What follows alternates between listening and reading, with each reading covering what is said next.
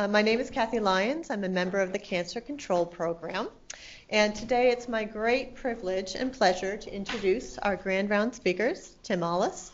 Dr. Ahles received his PhD in clinical psychology from the State University of New York at Albany. And from 1992 to 2006, Dr. Ahles was the director of the Center for Psycho-Oncology Research here at Dartmouth. While here, he developed and tested cognitive behavioral interventions designed to improve symptom management for cognitive problems, pain, and sleep disorders, and interventions to reduce stress associated with cancer and cancer treatments. In 2006, he moved to Memorial Sloan Kettering Cancer Center to develop the Neurocognitive Research Laboratory. His research team examines cognitive changes associated with cancer and cancer treatments. At Memorial Sloan Kettering, he's a psychological liaison to the Neurology Service and to the Brain Tumor Center, and he's a member of many scientific and medical societies. He has many accolades and achievements, but he didn't want me to go on and on listing them, so I will respect that and just say we're really delighted to have Tim back with us uh, for a day or two to review the state of the science regarding cognitive effects of cancer and cancer treatment. But before I let him take over, I have a little bit more housekeeping. I need to read the following conflict of interest statement. Tim Ahles does not have any financial interests. He reports that he does not intend to discuss off label or investigational uses of a product or device. He attests that he's not receiving direct payments from a commercial entity with respect to this activity. At the end of the presentation, he'll be taking questions and answers. And finally, as a reminder, to get CME credit, please be sure to sign in at the end of the session. So with great pleasure, I introduce Dr. Tim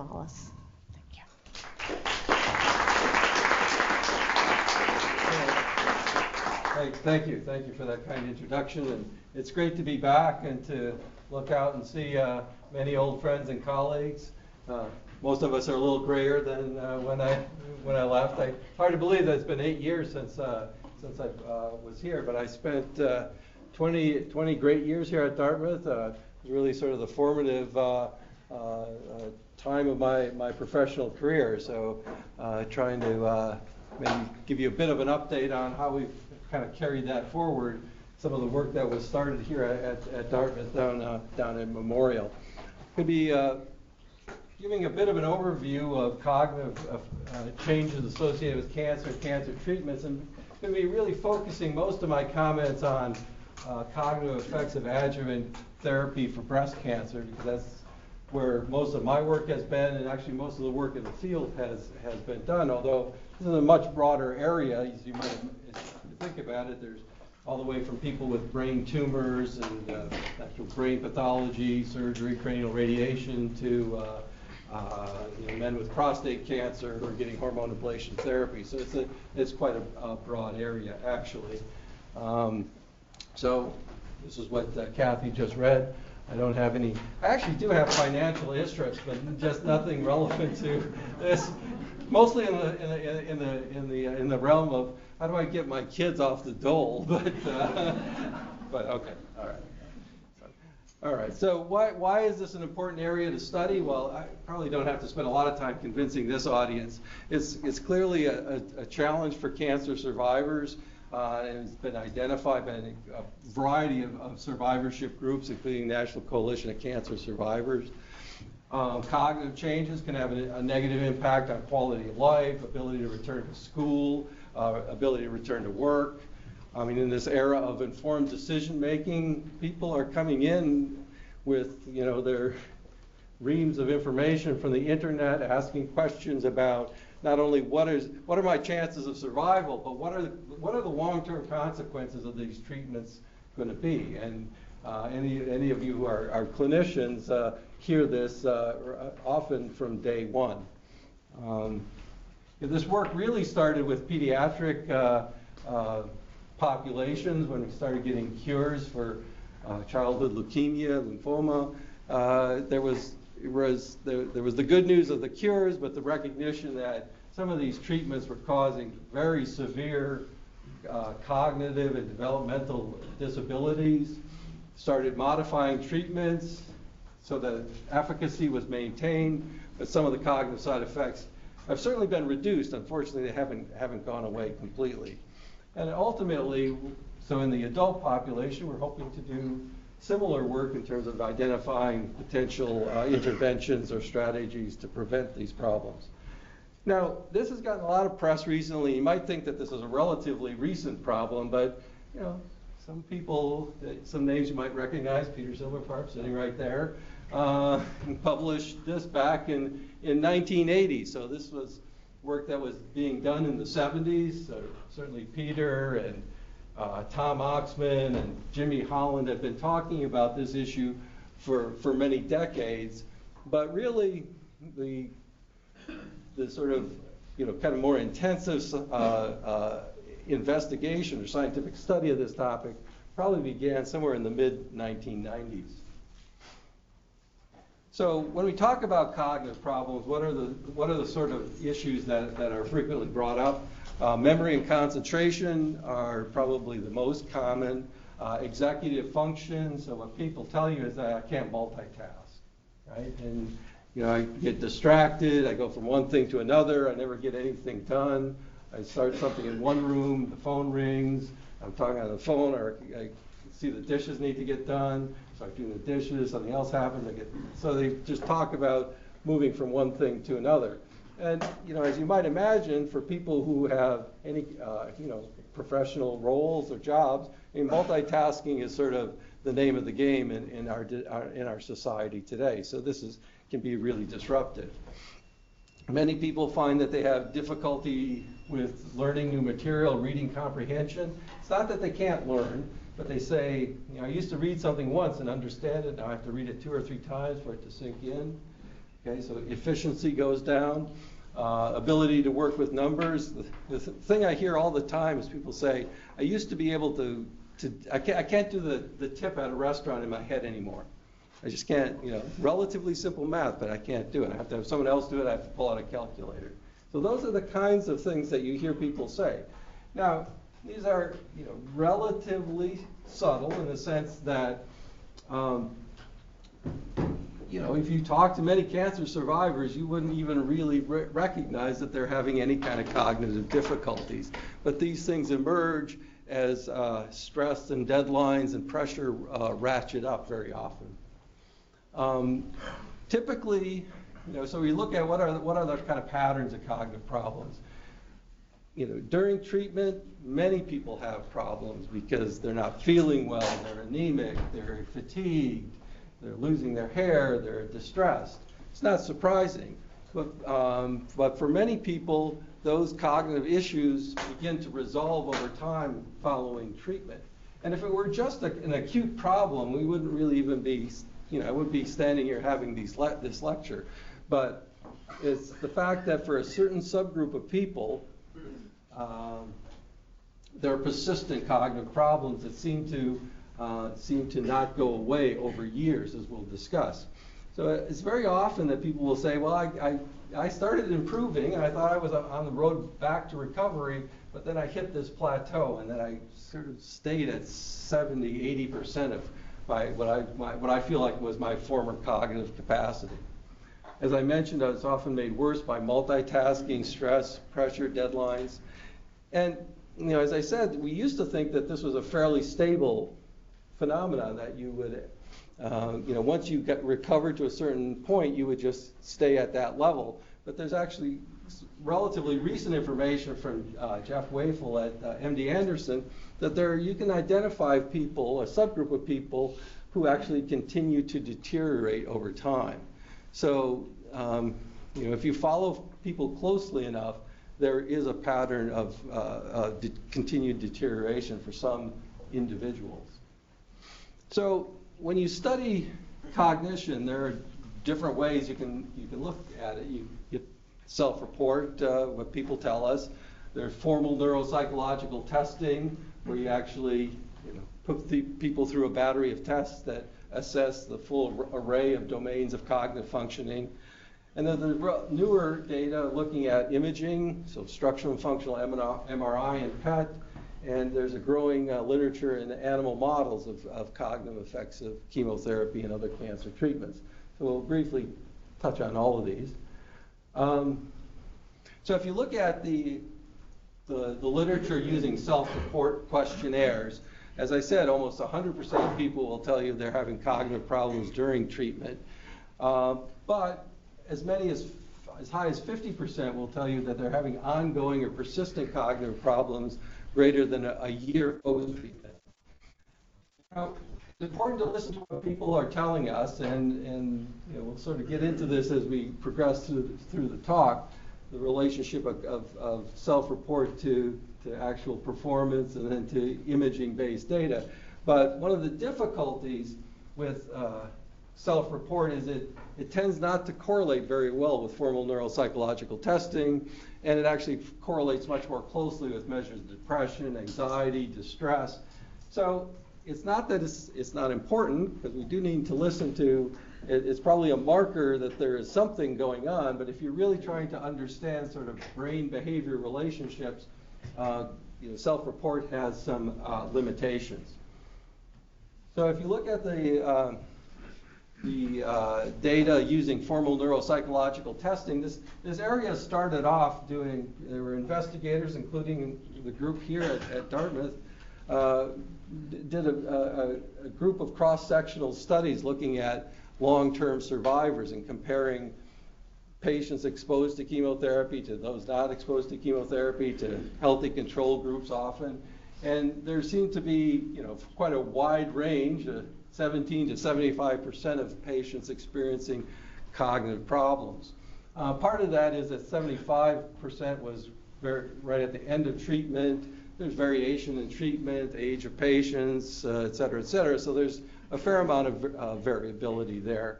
And of course, the problem with these cross-sectional post-treatment studies is you have no idea of how the person was functioning prior to treatment. So maybe they had their deficits before for other reasons, and you're just measuring it now, and there's been no effect of their cancer treatment, or maybe they've gone from sort of you know genius level to mere mortal level in terms of cognitive functioning, and it looks like you're saying, well, you're, you're functioning normally. So many of us thought, well, okay, we need to do longitudinal studies. We need to start looking at assessing these folks pre-treatment and then following them over time. Um, so as in a lot of areas of research, once you start you know, doing more interesting, more sophisticated designs, some interesting results pop out. So one of the first surprises was uh, that we and others found that 20 to 25 percent of, of individuals prior to starting their adjuvant treatment had lower than expected cognitive performance based on age, education, occupation, and it didn't seem to be related to you know, initially we thought, well, they're distressed, they're upset.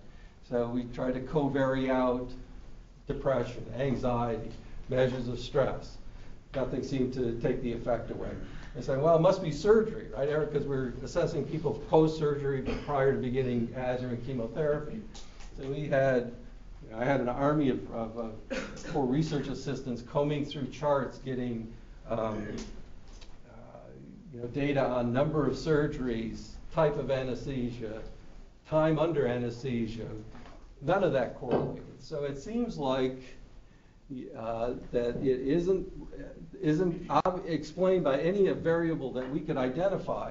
And this has been replicated across a number of groups and actually a number of cancer diagnoses. So it, it seems like this is a real issue. And we'll talk a bit more about this later, but it sort of implies that perhaps the cancer itself has some impact on cognitive functioning, perhaps through some kind of immune modulated mechanism, or there, there may be coexisting risk factors for development of cancer and mild cognitive changes over time, since you know, cancer is a disease of the elderly, so we're studying almost by definition folks who are you know, who have been uh, alive for a significant period of time. Um, when you look at the, the, the actual post-treatment effects, not as the, the percentages aren't as high. It seems like more like 15 to 20 percent of patients have these persistent cognitive changes. So now you're comparing their baseline treat to their post-treatment performance. It's you know somewhat understandably or not surprisingly somewhat less, although some people have found as high as 60 percent uh, in other populations. But there have probably been nearly 30 longitudinal studies at this point and fairly most of them have found uh, evidence for a subgroup of people who uh, experience cognitive deficits a year to two years post-treatment. So there's, you know, we're amassing a fair amount of data to suggest that there's, there's really something going on here, at least in this subgroup. So, you know, everybody calls this chemo brain, and I've been trying to get this out of the lexicon forever, but, but it still persists. But it really, uh, so there's, there's newer data to suggest that perhaps endocrine therapies, both in terms of things like tamoxifen and aromatase inhibitors, and then in another population, men who are getting uh, hormone ablation therapy for their prostate cancer are also experiencing similar kinds of cognitive problems. So you disrupt the hormonal milieu. Estrogen and testosterone are, are critical for cognitive functioning. In, in fact, particularly in, for women in terms of uh, memory and men in terms of visual spatial uh, uh, abilities, testosterone is quite important. So it's not surprising that these treatments would also impact uh, uh, cognitive functioning.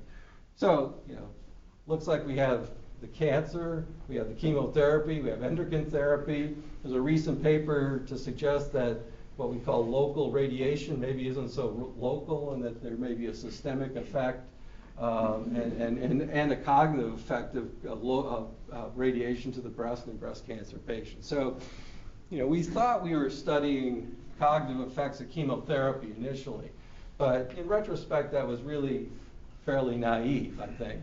Because we, you know, if you think about breast cancer as the example, um, get surgery, chemotherapy, radiation, endocrine therapies. I mean, we're studying that whole package of treatments is sort of the way I, I would view it at this time.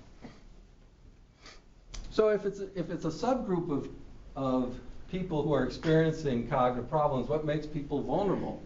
Um, so age is one obvious uh, factor. You know, uh, our brain ages, and you would expect that an older brain would be more vulnerable to any kind of insult. There's also this concept of cognitive reserve that has been shown to be uh, uh, important in areas like Alzheimer's. So people with high cognitive reserve who are diagnosed with Alzheimer's have less severe uh, symptomatology than people with low cognitive reserve.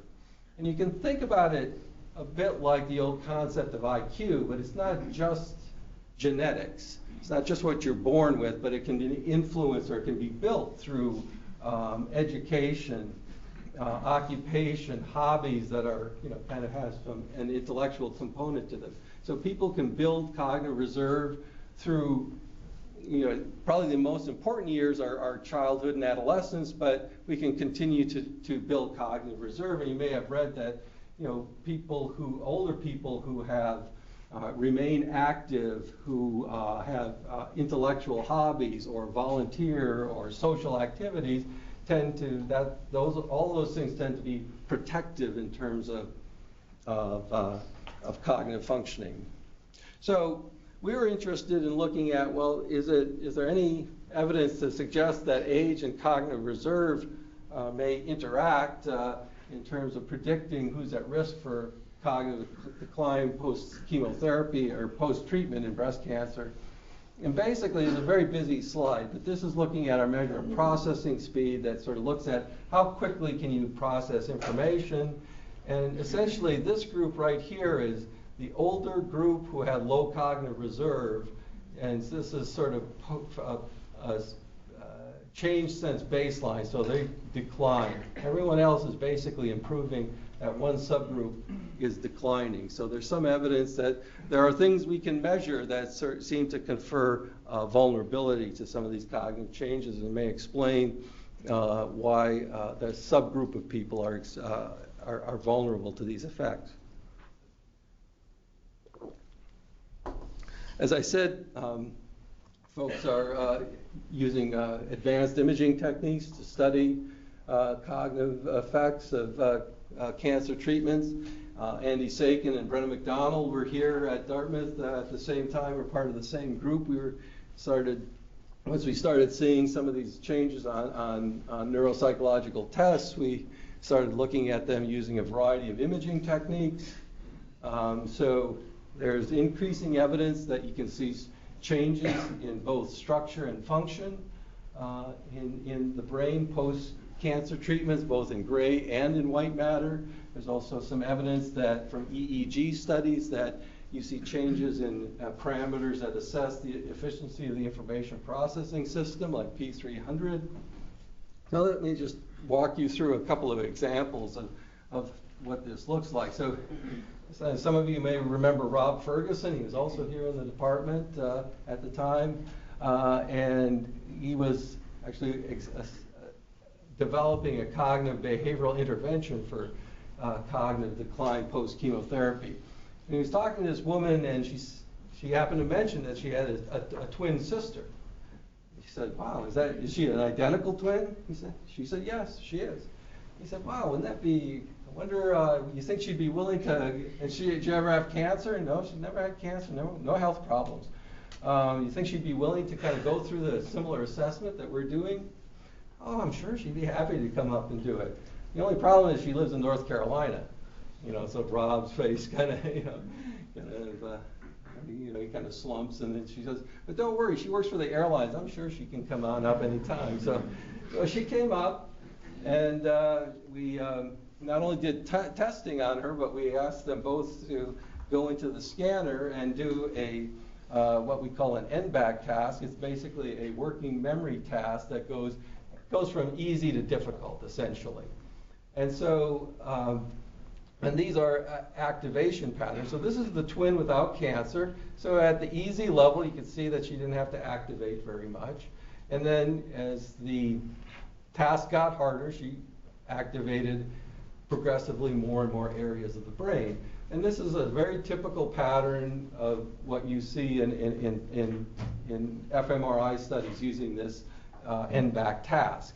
Now, her sister, on the other hand, even at the easiest task, had to activate many more areas of the brain and had you know, progressively more and more activation as the task got harder. Interestingly enough, the accuracy on the task was almost identical, and their performance on neuropsychological testing outside the scanner was almost identical. So, I, you know, this is just one set of, uh, uh, of twins. Actually, got published in Journal of Clinical Oncology, which is sort of like a, one of the major coups of uh, publishing, I think. Uh, but but it was the first, I guess. But so that was uh, maybe explains why. But it, it, I think it's illustrative. One is that our brain has plasticity and it can activate alternate brain structures when there is a deficit in the service of maintaining uh, performance on these neurocognitive tasks. All right? So again, she was able to do the task, but it took a lot more brain activation for her to do that. this may also explain in part why there's a discrepancy between people's self-report and their performance on neuropsychological testing. Our tests are relatively easy. They're done in a quiet room with a supportive tester who's encouraging you to do the best you can, but no pressure and there's no right answers, et cetera, et cetera.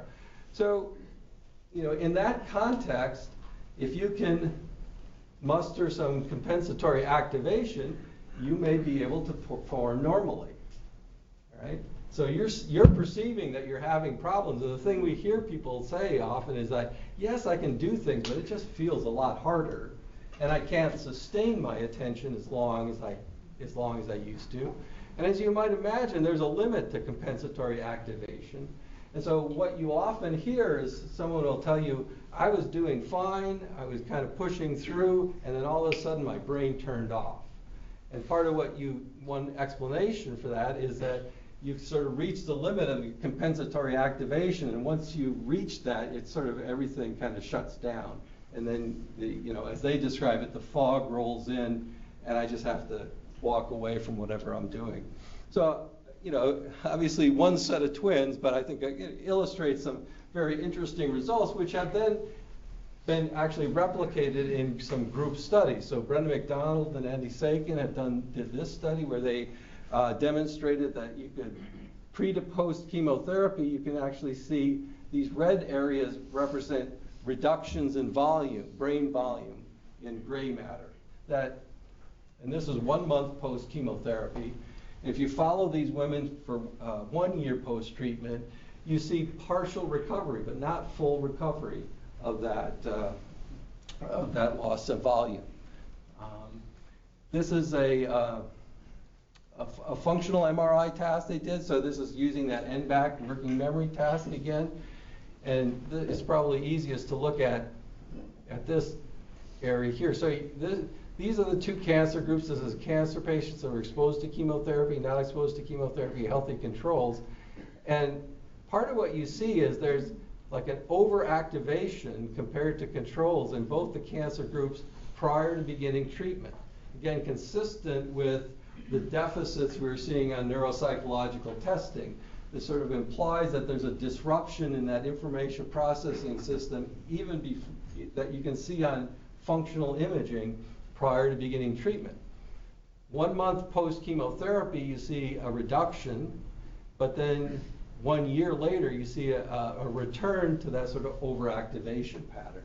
So again, it's suggesting that chemotherapy has an impact and that if anything, you know, it's sort of there's this initial disruption that is even worse at one year. Interestingly enough, though, if you follow, if you look at women who are now 10-year survivors, this is a study done by the group in the Netherlands, uh, Michiel de Ruiter, um, and uh, using a, a, similar task, but they use the Tower of London, but it's kind of a similar working memory task. You see actually a pattern of decreased activation in chemotherapy exposed patients compared to controls. So not, we haven't really done the longitudinal studies where we followed people from pre-treatment to five to 10 years post-treatment. Those are very hard studies and expensive studies to do. But one potential explanation is you have this sort of disruption in the information processing system prior to treatment, whether it's related somehow to the cancer or some kind of co-occurring risk factors. Early on, and in relatively young women, because these studies were done in women that are in their 40s and 50s and early 60s, there's a capacity for compensatory activation. One of the things we know about aging is you gradually lose the capacity for compensatory activation. So 10 to 20 years later, you may actually see then this, this sort of actual deficit or decrease in activation that was seen in the, uh, the De Ruiter study. Uh, again, we need to, obviously, that's sort of piecing things together. Ideally, we would have uh, longitudinal studies to actually support that, that change in pattern over time. So this, you know, again, as I sort of mentioned earlier, creates some challenges in terms of, of, of, of studying cognitive effects. What are, what's the gold standard? Is you have sort of self-report that doesn't correlate with neuropsychological testing, uh, in part maybe because of compensatory activation. So how do we really um, sort of triangulate around? I mean, it's hard to give uh, it's hard enough to get people to agree to do neuropsychological testing. To get then people into the scanner is another challenge, especially prior to treatment. So um, these things are not something that kind of fit well in necessarily the, the, the clinical flow of, of uh, uh, you know the one's day-to-day uh, work. So you know part of what we're trying to do is to you know really try to understand how these uh, how, how to uh, how to uh, piece this all together to make to make some sense about it, sense, out of it. Um, one of the other things we've been very interested in is trying to figure out well, what what what could potentially be a mechanism for why why do cancer treatments cause cognitive problems in the first place? I mean, part of the reason that this wasn't studied for years and patients weren't really taken seriously is that, in fact, most of the chemotherapy agents, for example, don't cross the blood-brain barrier very, very well. So there's not an obvious explanation for why uh, you know, chemotherapy or other cancer treatments should have an impact on cognitive functioning. So one of the hypotheses out there, anyway, is that it's related to uh, DNA damage. Uh, we know that DNA damage and deficits in DNA repair mechanisms are associated both with risk for cancer and risk for a variety of neurocognitive disorders, including Alzheimer's. Uh, if you look at breast cancer patients at diagnosis, they have measurably higher levels of DNA damage compared to controls. We know that our cancer treatments are DNA damaging. In fact, that's part of the therapeutic index. Um, so there's sort of this working hypothesis that DNA damage may be related uh, to cognitive functioning both pre and post chemotherapy. So just to, to kind of illustrate this, so at pre-diagnosis, well, we're born with a certain, you know, profile of DNA repair genes. Uh, there's an endogenous oxidative stress, just the, the just the machinery of cell division causes oxidative stress and causes DNA damage. And then there are genotoxic exposures. You know. I lived up here, people were worried about uh, heavy metals in the well water, and I went down uh, to New York, which ironically has some of the best water in the world. Surprisingly, the air quality, not so much. So we're all getting exposures, right? So you can imagine that if you have poor DNA repair mechanisms over years, just the endogenous oxidative stress is going to cause an accumulation of DNA damage that you can never quite keep up with. If you've had some genotoxic exposures, you happen to work in an asbestos factory, you smoke, you work with solvents, uh, there are all kinds of things. You may have show up at pre-treatment with your cognitive problems. Once you're, di- you're diagnosed with cancer, you got your chemotherapy, radiation, endocrine therapies, which can all influence DNA damage, and you may have uh, the result is sort of the final common pathway to some of the cognitive functioning problems. So we're actually doing a study now um, looking at this, and we're so we're evaluating the sort of typical design, looking at breast cancer patients, uh, pre and post treatment or exposed to chemotherapy, those who are not, and a group of healthy controls, uh, doing neuropsychological assessment, uh, structural and functional MRI, and then we're measuring DNA damage using the COMET assay. Um, this is just very preliminary results. We just started analyzing this data, but not surprisingly, you'll see that the chemotherapy group has higher, more DNA damage pre to post treatment. and Our healthy control group doesn't really change very much, and so now we're in the process of trying to see do these changes in DNA damage relate to changes in cognitive functioning based on our neuropsychological tests and uh, our, our, structural functioning, uh, stru- functional and structural imaging. Similarly, you could you can uh, uh, draw a similar model on, around inflammation. Uh, again, inf- chronic inflammation has been associated with increased risk for cancer and neurodegenerative disorders. Uh, Patty Ganz has shown that TNF, TNF alpha uh, increases is associated with greater reported memory problems and, and reduced uh, brain metabolism and frontal cortex uh, based on uh, PET. Um, and certainly chemotherapy uh, has been associated with, uh, uh, has also been associated with increases in TNF alpha, IL beta, IL 4, IL 6, and associated impairment in memory. This was a, an ASCO abstract last year. I haven't, haven't seen this out in press yet. So one could, again, uh, propose a similar mechanism, this inflammation, pre and post treatment that are related to to uh, cognitive problems. I, I actually don't think these are really mutually exclusive. I think uh, you can, for some probably at-risk individuals, you you get this iterative or cyclical process where increasing DNA damage causes an immune response, which causes DNA damage, and you get this sort of this sort of cycle going. But again, in this uh, sem- uh, well, sort of in the same study, we've been looking at a variety of cytokines again, just this is a very preliminary look, but you can see these sort of reddish uh, bars are the are, are I, am sorry, the green ones are the near uh, are the uh, chemotherapy exposed group. So these are changes pre to post treatment. As you'd expect with the healthy controls, almost no change. Interestingly enough, we're seeing changes in some of these these markers, though, some of these uh, markers of inflammation in our no chemotherapy group as well. So it seems like it's not just the chemotherapy, but it, again, suggesting that there's something about the cancer itself uh, or other aspects of the cancer treatment that may, may be related to some of these effects. So most of these women who are not exposed to chemotherapy were on endocrine therapy by the time that they were assessed for the post-treatment uh, assessment. So may have something to do with, uh, with that as well.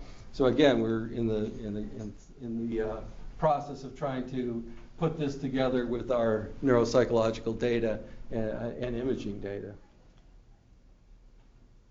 Um, so there's also, as you won't be surprised to hear, there's also a genetic story here. So, um, you know, we, we started off looking at uh, certain uh, gene ApoE, which has been associated with uh, Alzheimer's risk for Alzheimer's disease. So people are E4 positive or higher risk for development of Alzheimer's and earlier onset of Alzheimer's. But it turns out that um, people who are E4 positive have poorer cognitive outcomes secondary to any kind of brain injury. Um, so, and, and including uh, normal aging. So E4 positive individuals sort of uh, um, are, are at higher risk for cognitive decline as they age. So, and I'll show you in a minute, we we have some data supporting that it's also a risk factor for cognitive effects of chemotherapy. Um, another group down at the Moffitt Cancer Center, so Paul Jacobsen and Brent Small, have found that uh, COMT, which is a neurotrans, uh, uh, gene that controls neurotransmitter activity, so VAL carriers um, uh, uh, basically metabolize dopamine much more quickly postsynaptically, so functionally you, you're a fast metabolizer, you have lower levels of dopamine, and that turns out to be a, a risk factor for uh, cognitive decline post-cancer treatment as well. So why, why ApoE? I mean, if ApoE is related to a, a, a lot of functioning, but in this arena we thought, well, one of the, one of the uh, one aspect has to do with reduced capacity for neuronal repair and vascular repair. And so it made some sense that if chemotherapy or other cancer treatments were affecting you know, microvasculature or, or, or neuronal uh, or neurons, that deficits in neural repair or vascular repair would be important. Um, interestingly enough, in other areas, though, it's also turned out that um, that uh, the cognitive effects of ApoE are modified by smoking history. So let me quickly say, I'm not saying smoking is good for you, all right? say that right off the bat.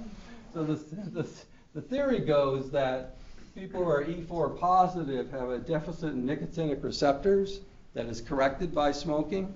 So, um, so there's actually, you see this in Alzheimer's and Parkinson's disease, you see it in a variety of other disorders.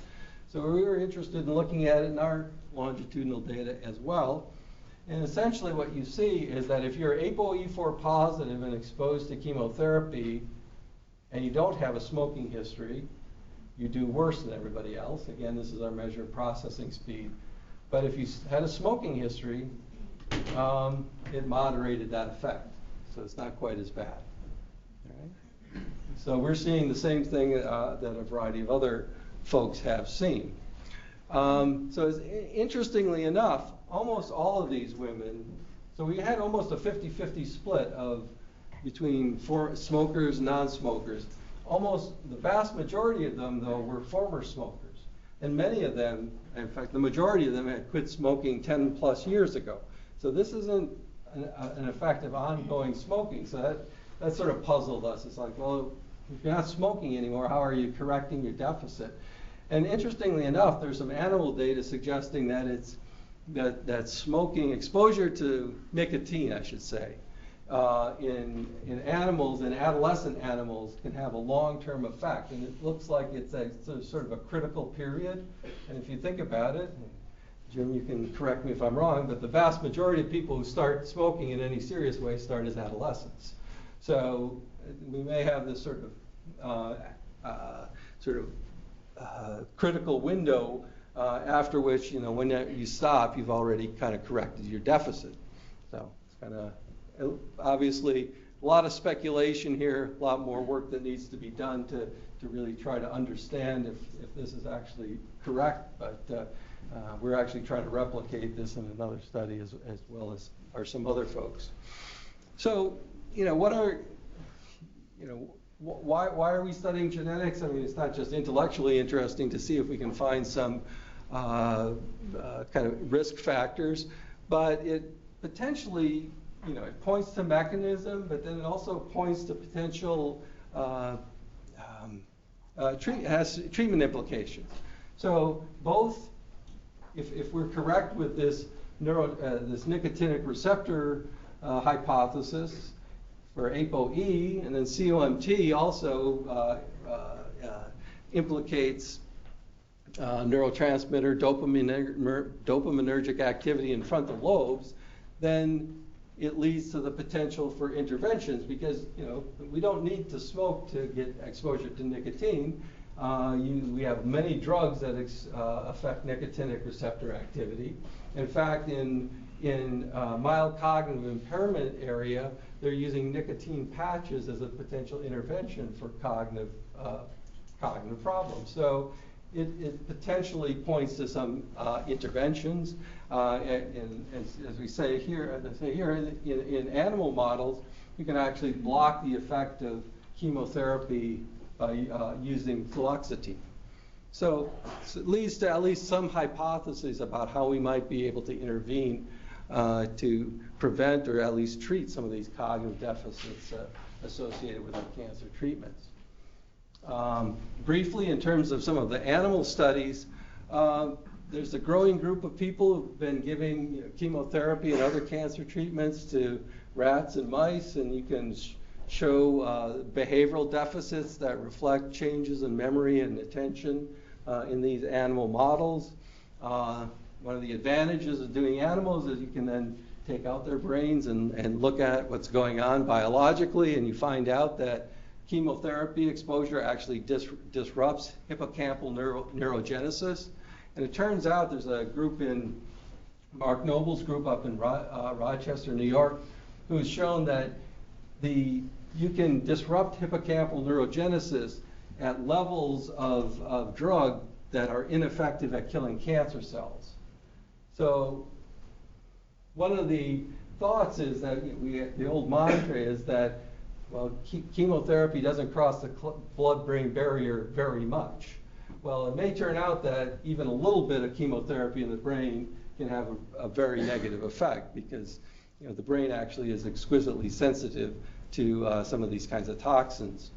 Um, turns out, again, in animal models, that you can show that you know, drugs like 5-FU that do actually cross the blood-brain barrier can have both acute and delayed effects on white matter tracts. So it's not just, you know, sort of you give the drug and you get an acute effect, but you can see it develop over a longer, longer term. Again, harkening back to that data from Jeff Wefel, who's shown that there's a subgroup of people who seem to continue to deteriorate over time. Um, interestingly enough, there's a number of studies that have shown that antioxidants can block these effects. So this is done by a colleague uh, at uh, Cornell who gave, uh, gave rats uh, doxorubicin and cyclophosphamide or vehicle and looked at hippocampal neurogenesis. As you expect, he saw this the reduction in neurogenesis and he gave four different antioxidants, two of which were effective in blocking the effect. So suggesting that one of the mechanisms that whereby chemotherapy is inducing some of these cognitive changes may be through uh, increasing oxidative stress. Um, doesn't necessarily translate directly into the clinic. I'm not sure that high dose uh, antioxidants are, are, what the oncologist would want to be giving uh, along with chemotherapy, but again, leads to a suggestion of potential mechanism. So in the, in the last few minutes, I want to kind of talk about well, a couple other topics. One of which is this this whole notion that a number of uh, people are getting uh, sort of kind of concerned, I guess is the word to use, that that our chemo, our cancer treatments may be sort of altering the trajectory or accelerating aging on a basic biological level. And you know, if you if you think about aging, we don't really know what the biology of aging is exactly, but if you look at any textbook, the sort of typical suspects are accumulation of DNA damage, shortening of telomeres, chronic inflammation, increased oxidative stress, and depletion of stem cell reserve. Well, if you think about what do our cancer treatments do, well, they kind of hit on all of those areas, right? Um, and so there's, again, some concern that on, on, a, on a very um, sort of basic biological level, we may be altering that trajectory so that rather than can, cancer or chemo, that's, you know, a specific drug is having a specific effect on the, on the brain or some brain area, that, that may also be happening. You may all actually be altering how people age in a variety of ways, not, not just in uh, uh, not just cognitively. There's actually some researchers down at, at Memorial who are looking at uh, the impact of chemotherapy on skin aging, for example. I mean, and, and those of you who see patients, I mean, how many times have you heard that after, after treatment they come in, they say, I just I look in the mirror and I look older. I mean, it's just it's a common kind of a comment that you'll hear. Um, you know, unfortunately, our brain ages as well. Uh, volume reductions, decreased white matter integrity, decreased vascularization, decreased neurotransmitter activity. So again, there may be some kind of interactive effects between our cancer treatments. So actually, Arti Hurria, who is, had been at uh, Memorial, is now at City of Hope out in California, and I have, are looking at a, a, a study. Um, we, are just, we've just opened the study actually. So it's um, looking at uh, basically women who were with breast cancer were diagnosed at age 60 or above and received their treatment and are now 5 to 15 year survivors. And we're going to be looking at those again, exposed to chemotherapy, not exposed to chemotherapy, and healthy controls. And what we're really looking at is rather than the acute effects of treatment, we're looking at the trajectory of cognitive change over years because we know that older adults, there's a slow decline in uh, cognitive uh, performance on cognitive testing. And the hypothesis we're really looking at is, you know, if you have, if you don't have a history of cancer and you're aging normally, you'll see a slow decline. Now, maybe cancer survivors just have kind of a phase shift, so they, they had some impact of their treatment, but then they just age normally. Or is there some, or a subgroup of people who have this accelerated aging kind of profile?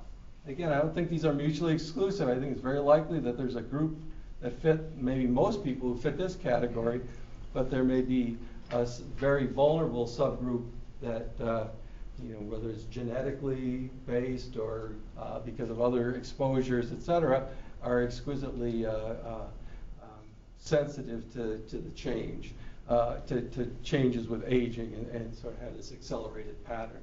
Again, we're looking at ApoE, as the title implies, we're looking at ApoE and smoking and other things that might increase these risk factors, including uh, you know measures of frailty, uh, uh, et cetera. So uh, maybe in a few years I'll have uh, an update on that. Um, so, you know, the other, just this, just to very briefly mention, if we're thinking about uh, cancer treatments affecting aging, well, it turns out that we have this growing cohort of adult survivors of childhood cancer. And they're very interesting because they're in their, you know, now some of them in the 30s and 40s, and many of them are 30 to 40 years post treatment. And so we've had all these successes of improving cure rates in children, but what you find, and uh, Kevin Oeffinger and the folks down at St. Jude's with the uh, uh, cancer childhood childhood cancer survivor study have shown that your, these, once these uh, adult survivors hit their 30s and 40s, the rates of cardiac and pulmonary disease, diabetes, endocrine function, they're having all these diseases that you associated with people in their 60s, 70s, and 80s. And you, um, turns out that they're also at an increased risk for neurocognitive impairment and uh, changes in, in gray and white matter uh, based on MRI. So, you know, if there's some traction to this idea that you are you know, changing the trajectory of aging, this poten- that's potentially one way of, of understanding what's going on with this population as well.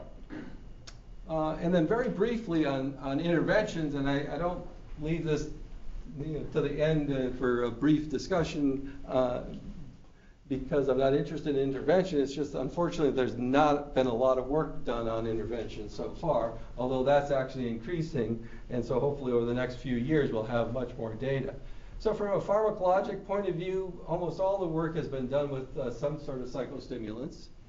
And for some people, they're very effective, they can be very helpful, but they're not very specific, right? I mean, probably all of us would do a little bit better with some Adder- Adderall on board at, you know, four o'clock in the afternoon. So uh, it's not a very, you know, kind of specific sort of treatment. Other folks have been looking at things like ginkgo biloba. Unfortunately, uh, those studies have been primarily negative. Um, there have been folks looking at cognitive rehabilitation interventions. As I mentioned, Rob Ferguson, who is here, who's now up at Maine Medical Center, has developed a cognitive rehabilitation um, intervention that uh, uh, for breast cancer survivors with some initial interesting results in terms of efficacy. He's now taking it and using it up in Maine. You know, they're big into telemedicine, so he's actually delivering this over the internet. Uh, so he's doing some interesting work there. There's some uh, folks that have been doing work with some of the computer-based programs. Uh, so Shelli Kesler out at uh, Stanford has some interesting pilot data with Lumosity. So it's not just a big ad campaign. It seems to maybe actually help with some of the, uh, for some populations. Uh, Elizabeth Ryan in our group has been studying a, a program called CogMed, again with some interesting preliminary results. So I think there's a growing um, uh, body of research that's being done in, in, terms of both the medication side and the uh, cognitive rehabilitation side. And again, as I said, hopefully over the next three or four years, some of that data will be maturing and we'll have some you know better interventions to begin to offer offer folks. I mean, at, at, Memorial, actually, our occupational therapists are the ones who do a lot of cognitive rehabilitation. So we've been collaborating with them on some studies. Um, people are also doing exercise studies. You know, exercise is good for you for everything, including cognitive functioning. At least as we, you know, in elder adults, uh, it's also protective. So um, may, may likely uh, be effective in, in, our cancer survivor populations as well.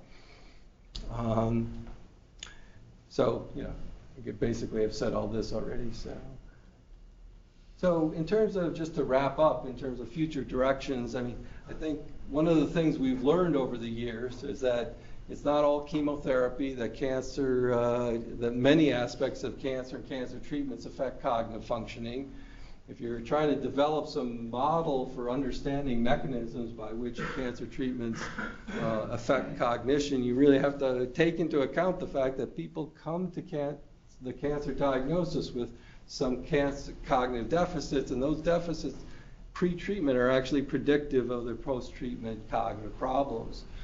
We need more work in terms of trying to integrate data from self-report, neuropsychological testing, and imaging. Um, hopefully some of the work uh, from animal models will begin not only to help us understand mechanism, but will lead to some more targeted type treatments. Um, I think one of the, the, the, ways in which we're sort of shifting, or we're kind of going, moving towards this perspective of, you know, aging across the lifespan, and that cancer treatments can interfere with brain development in children and adolescents and interact with chronic illnesses and frailty and sort of normal changes in, in the elderly. And so that we need to kind of understand how cancer treatments affect the trajectory of, of, of aging on a variety of levels, including uh, cognitive aging. It's very likely that the risk for uh, cognitive problems is an inter- a complex interaction of sort of vulnerability factors, are age, cognitive reserve, genetics, lifestyle, environmental exposure, smoking, drinking, etc., uh, and sort of the pattern of systematic sort of damage and loss of kind of re- redundancy or resiliency in, our, in the biological systems, and then specific treatments that people are get are, are receiving. Um, you know, unfortunately, probably the two most vulnerable groups children and, and the elderly have been the least studied in this population. So almost all of the studies have been focused on sort of the middle age, probably from 30 to, to 55. And so we really need to, and you know, again, we and others are beginning to focus on the elderly, and there's an increasing focus on on um, uh, on, uh, on, children and uh, adult survivors of childhood cancers. So you know, as you might expect, nobody can do this kind of work alone. There's a long list of collaborators, and also just want to thank our sponsors. Most of our funding comes from the NCI, uh, and a variety of foundations. So why don't I stop there and leave a, at least a couple minutes for, for questions. Thank you very much.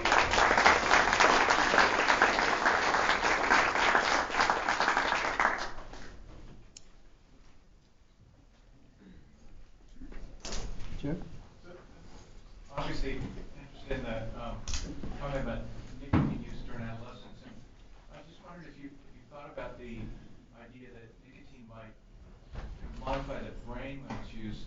I mean, and the brain's still developing in adolescence, Mhm. and we know that people that get addicted, it take about two years to really ramp up to a pack a day, but they can quit, and they can quit for ten years and start smoking again, and be up to a pack a day within a week of relapsing. So maybe there's something about nicotine receptor receptor induction that gets modified by by smoking when it's when it's when kids when kids smoke during Yeah. during that period of development. Yeah, I mean, I think that that's, I mean, that, that's at least the, the hypothesis, right? That there's a critical period and it has something to do with, with, you know, some interaction between nico- nicotine exposure and the developing brain. Mm-hmm. Because otherwise, why would it have an effect that lasts for, you know, 40, 50 years, uh, you know, after the, after the exposure? So I, but, I mean, that, you know, it's, it's a, it's a good, it's a great hypothesis, but I think there's a lot more work to be done to try to really understand out whether there's.